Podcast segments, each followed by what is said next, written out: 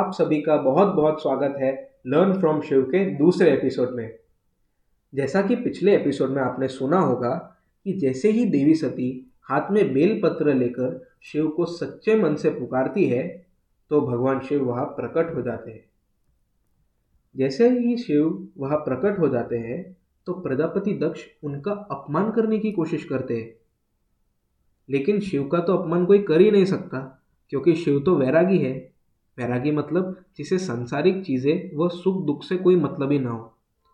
तो शिव तो वैरागी है, उन्हें न तो सम्मान का मोह है, न अपमान का भय, न उनके लिए कोई अपना है न पराया, न इस संसार से उन्हें कुछ लेना है न देना। अब यहाँ पर हमें एक मस्त शिव लर्निंग मिलती है कि सम्मान का मोह ही न होना और अपमान का भय न होना। अगर किसी को अपमान का डर ही ना हो और किसी को सम्मान की अपेक्षा भी न हो तो आधी टेंशन उस इंसान की वही ख़त्म हो जाएगी। सोचने वाली बात है। अगर किसी का अपमान हुआ हो और उसे उस बात का कुछ फर्क ही न पड़े तो वो इंसान कितना सुखी हो जाएगा। आगे प्रजापति दक्ष शिव की निंदा करने से तो रुकते ही नहीं, तो महर्षि दधीचि उन्हें रोकने की कोशिश करते। तो प्रजापति दक्ष महर्षि दधीचि से कहते, मैं कोई साधारण व्यक्ति नहीं हूँ, मैं ब्रह्मा का पुत्र हूँ। ब्रह्मा का, जैसे मेरे पिता ब्रह्म इस सृष्टि के रचयिता है वैसे ही मैं इस सृष्टि का संचालक हूँ। मैंने ही इस भूमि को रहने योग्य बनाया है मेरी प्रजा के लिए। तो शिव प्रजापति से कहते हैं, किसके लिए किया ये सब? प्रजा का ध्यान रखना, इस भूमि को प्रजा के रहने योग्य बनाना, ये सब एक प्रजापति का दायित्व तो है। तो उपकार कैसा? तुम्हें प्रजापति भी इसीलिए ही बनाया गया है ताकि तुम प्रजा की उद्धार कर सको। जरा अपने चारों ओर देखो, ये पेड़ पौधे, हवा, पानी, सूरज, ये सभी अपना अपना कर्तव्य निभाते हैं, पर कभी भी किसी को खुद की तारीफ करते हुए सुना है? ब्रह्मपुत्र दक्ष, आप तो ज्ञानी हो, विचारवान हो। अगर आपके लिए कुछ ज़रूरी है तो वो है खुद के अंदर झांकने की, जहाँ सभी सवालों के जवाब मिलते। इतना कहकर शिव वहाँ से चले जाते। अब यहाँ भी हमें एक शिव लर्निंग मिलती है कि खुद के अंदर झांकने से सभी सवालों के जवाब मिलते हैं। जब भी जीवन में कुछ समस्या हो, कुछ कठिनाई हो, तो बस शांत दिमाग से खुद के अंदर झांको, आपको आपके सभी समस्याओं का हल मिल जाएगा। अब मंदिर में मूर्ति के साथ शिवलिंग की स्थापना होना और सती द्वारा शिव को बुलाना, इन सभी बातों का प्रजापति पर बहुत गहरा असर पड़ता है। इस वजह से वे देवी सती से नाराज़ होकर उनसे बात करना बंद कर देते। इस वजह से देवी सती को खुद पर बहुत पछतावा महसूस होता है कि उनकी वजह से, उनके शिवलिंग की स्थापना करने की वजह से उनके पिता उनसे नाराज़ है और अब बात नहीं कर रहे। तो देवी सती अपने पिता को मनाने की कोशिश करती है, लेकिन प्रजापति उनसे बिल्कुल बात ही नहीं करते। तो देवी सती उनसे कहती है, उनसे विनती करती है कि पिताजी आप कृपया करके मुझसे बात कीजिए, इस तरह बात नहीं करके आप मुझे बहुत ज़्यादा कष्ट पहुंच रही है। अगर आप चाहो तो मुझे सख्त से सख्त सज़ा दे दो, लेकिन इस तरह बात न करने की सज़ा मत दो। प्रजापति दक्ष ये बात सुनकर देवी सती को सख्त सज़ा देने का निर्णय ले लेते ताकि देवी सती को अपने इस अपराध का प्रायश्चित हो सके। देवी सती को यह सज़ा दी जाती है कि वे अगले 7 दिन तक अन्न नहीं खा सकती, लेकिन फल खा सकती है, और इन 7 दिनों में उन्हें 1 लाख कमल के फूलों को इकट्ठा करके उन फूलों पर भगवान विष्णु का नाम लिखना होगा, और यह काम उन्हें अपनी पूरी निष्ठा यानी बिना किसी की मदद लिए करना होगा, और तो और उन्हें शिव को भी भूलना होगा। देवी सती अपने पिता द्वारा दिए गए इस सज़ा को मान लेती है। अब प्रजापति दक्ष अपनी बेटी को सज़ा देकर यह साबित करना चाहते कि कोई भी उनके बनाए हुए नियम को नहीं मानेगा तो उसे उस बात की सज़ा मिलेगी, यह एक अपराध माना जाएगा, चाहे वो उनकी बेटी ही क्यों ना हो। देवी सती को तो प्रजापति ने सजा दे दी, लेकिन उस शिल्पकार को सजा देना बाकी था।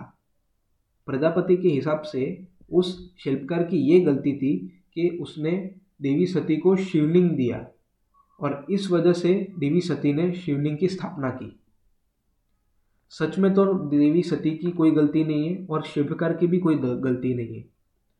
उन दोनों ने जो कुछ भी किया वो प्रजापति के नज़र में गलत था, इसलिए प्रजापति शिल्पकार को सजा देने का निर्णय लेते। प्रजापति शिल्पकार को ये सजा देते कि उसे उसके पूरे परिवार और उसके पूरे समुदाय के साथ देश और समाज से निकाल दिया जाएगा और जो कोई उनकी मदद करेगा उसे भी सज़ा मिलेगी।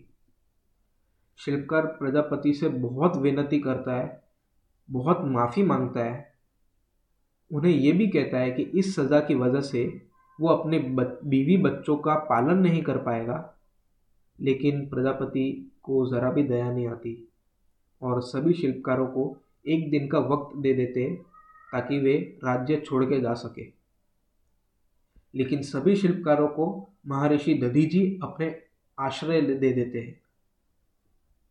यहाँ पर देवी सती कमल के फूल ढूंढने के लिए इधर उधर भूखी प्यासी भटकती रहती है, उन्हें ज़्यादा फूल भी नहीं मिल रहे होते। अब फूल ढूंढते ढूंढते देवी सती बहुत ज़्यादा थक जाती है और ज़्यादा चलने की वजह से उनके पैरों में छाले पड़ जाते। देवी सती की ऐसी हालत देखकर उनकी माँ उनके बहनों को बहुत तकलीफ़ होती है कि वे चाहकर भी देवी सती की मदद नहीं कर सकते थे। अब रात में जब देवी सती सो रही होती है तो उन्हें एक विचित्र लेकिन अद्भुत सपना दिखता है। सपने में उन्हें अर्धनारेश्वर दिखते हैं, यानी आधा पुरुष आधी स्त्री। तो सपने में उन्हें अर्धनारेश्वर दिखते हैं, पर अर्धनारेश्वर का चेहरा ठीक से नहीं दिखता, इसलिए देवी सती बहुत विचलित रहती है। अब यहाँ पर एक बात गौर करने लायक है, प्रजापति दक्ष कितनी कोशिश करते हैं देवी सती को शिव और शिव से जुड़े चीज़ों से दूर रखने की, पर फिर भी देवी सती शिव और शिव से जुड़े चीज़ों के पास आ ही जाती है। जैसे भगवान विष्णु की मूर्ति में शिवलिंग नहीं रखने से देवी सती को शिव के बारे में पता चल जाता है और देवी सती को जो सज़ा दी होती है प्रजापति दक्ष ने, वो सही मायने में शिव की जीवन शैली ही तो है, सिर्फ फल खाना। और देवी सती को रात में अर्धनारेश्वर भी दिखते हैं। इसका सीधा साधा यही मतलब है कि होनी को कोई नहीं टाल सकता। अब जब दूसरे दिन भी देवी सती कमल के फूल ढूंढने निकलती है तो तब भी उन्हें ज़्यादा फूल नहीं मिल पाते, पर फिर भी देवी सती हार नहीं मानती और फूल ढूंढती रहती है। कमल के फूल ढूंढते ढूंढते देवी सती रास्ते में शिल्पकारों को अपना बोरिया बिस्तरा बांध कर लेके जाते हुए दिखती है। तो देवी सती उनसे पूछती है कि आप सब कहाँ जा रहे हो और क्यों जा रहे हो। तो शिल्पकार के मुखिया जवाब देते हैं कि हम सब महादेव की शरण में जा रहे हैं, क्योंकि आपके पिता ने तो हमें देश और समाज से निकाल दिया है।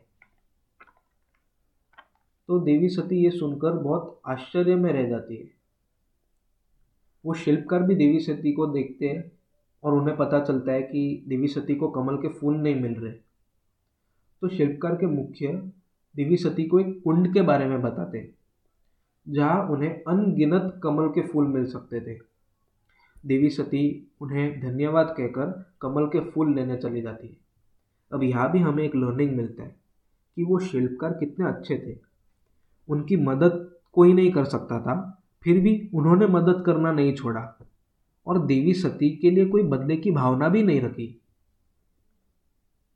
यह प्रजापति दक्ष भगवान शिव से बहुत नफरत करने लग रहे थे, उनकी भगवान शिव से नफरत बढ़ती जा रही थी। इसी नफरत के कारण प्रजापति एक महान यज्ञ और एक संहिता यानी एक किताब जिसमें बहुत सारे नियम होते हैं, तो जिसका नाम दक्ष संहिता होने वाला था, उसकी घोषणा करने की तैयारी करते। घोषणा के पहले देवऋषि नारद वहाँ पहुँच जाते हैं। तो प्रजापति दक्ष देवऋषि नारद को उस यज्ञ और संहिता के बारे में बताते हैं। वो देवऋषि नारद को कहते हैं कि इस यज्ञ और दक्ष संहिता के माध्यम से वो शिव की पूजा पर हमेशा बंद लगा देंगे। देवऋषि नारद ये बात सुनकर सीधे कैलाश पर महादेव से मिलने जाते हैं और उनसे कहते हैं कि दक्ष के यज्ञ से और संहिता से आपकी पूजा पर बंद लगाने का षड्यंत्र रचा जा रहा है। पर शिव को इस बात से सुनकर कुछ फर्क नहीं पड़ता। वे देवऋषि से कहते हैं कि प्रजापति दक्ष को मुझसे नफरत है, तो ये उनकी समस्या है, मेरी नहीं। अब यहाँ भी हमें एक शिव लर्निंग मिलती है। अगर किसी को भी आपसे या आपके किसी बात से नफरत या तकलीफ हो तो ये सामने वाले की समस्या है, इसमें हमें कोई तकलीफ लेने की ज़रूरत नहीं है। अब यहाँ पर देवी सती पूरी रात जागकर कमल के फूल पर भगवान विष्णु का नाम लिखती रहती है और सुबह तक वह 1,00,000 कमल के फूलों पर नाम लिखना ख़त्म भी कर देती है। तो वो अपने पिता प्रजापति दक्ष को बुलाती है ताकि वे अपने 1,00,000 फूल दिखा सके। प्रजापति दक्ष 1,00,000 कमल के फूलों को देखकर बहुत ज़्यादा खुश हो जाते हैं। पर जैसे ही वे देखते हैं कि फूलों पर भगवान विष्णु का नहीं भगवान शिव का नाम लिखा है तो उन्हें ज़बरदस्त झटका लगता है। अब 1,00,000 कमल के फूलों पर शिव का नाम देखकर प्रजापति क्या करते हैं वो मैं आपको अगले एपिसोड में बताऊंगा। तब तक के लिए धन्यवाद।